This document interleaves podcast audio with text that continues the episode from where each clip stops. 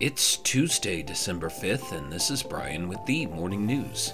Give us five minutes and we'll give you the headlines you need to know to be in the know. A former senior U.S. diplomat who served in U.S. embassies across Latin America was accused of spying for Cuba's intelligence service for decades. In one of the highest reaching and longest lasting security breaches of the U.S. government, according to a criminal complaint unsealed Monday. Victor Manuel Rocha, a former U.S. ambassador to Bolivia, was arrested by the FBI on Friday. The unsealed complaint said that the 73 year old Rocha had worked for Cuba as a covert agent since at least the early 1980s until now. Rocha secretly supported the Republic of Cuba and its clandestine intelligence gathering mission against the United States by serving as a covert agent of Cuba's intelligence services, the complaint said. To do so, Rocha provided false information to the U.S. and traveled outside the country to meet with Cuban undercover agents, according to the complaint.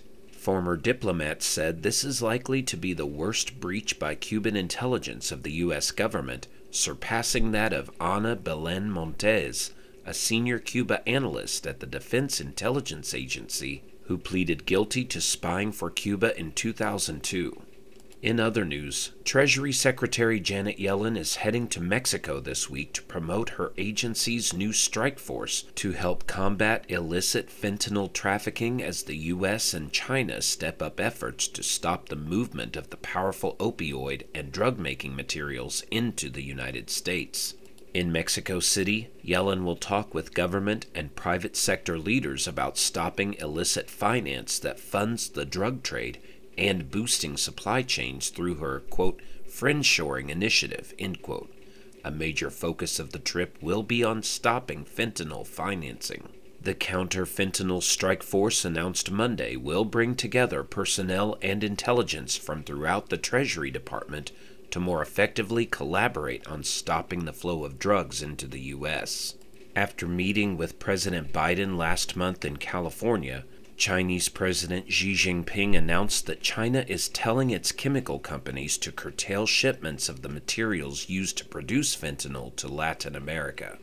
In world news, dozens of Indonesian hikers were crowded near the top of Mount Marapi late Sunday morning, snapping selfies and admiring one of the most celebrated views on Sumatra Island. A few hours later, the volcano erupted, spewing ash and scorching volcanic rocks that killed at least 11 of them and injured many others as they fled down its steep slopes. Rescuers managed to bring around four dozen people to safety, but 12 remained unaccounted for by Monday evening. Efforts were underway to locate them, the local search and rescue authority said. Their work was hampered by heavy rainfall, and visibility was low because of the ash. The eruption sent plumes of volcanic ash 1.9 miles into the air, blanketing the nearby city of Bukittinggi. The ash and falling rocks struck hikers, causing head injuries and severe burns, said the director of Dr. Achmad Mochtar General Hospital in the city, which received some of the casualties. And Spotify is preparing to lay off 17% of its workforce, or about 1,500 employees, as the company accelerates its profitability push. Chief Executive Daniel Ek announced the job cuts, the Stockholm based company's third round of layoffs this year, to staff on Monday. Despite efforts to reduce costs, Ek said Spotify is still spending too much money. The audio streaming company has been squeezed by slower economic growth as well as interest rate increases that have made it more expensive to borrow.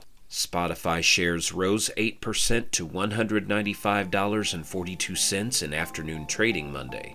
The stock is up nearly 150% in 2023, but remains down about 46% from its record closing high in February 2021.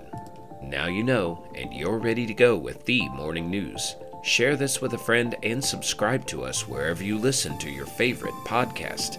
You can also sign up for our newsletter at themorningnews.com. Thank you for listening.